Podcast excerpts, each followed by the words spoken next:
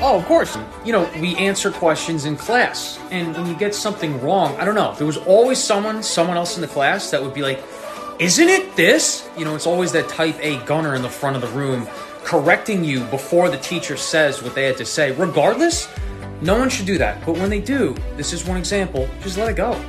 Who cares? That's them. this is all a distraction. That's very important to recognize. Recognize it's a distraction, cut it out, and focus on what you're doing.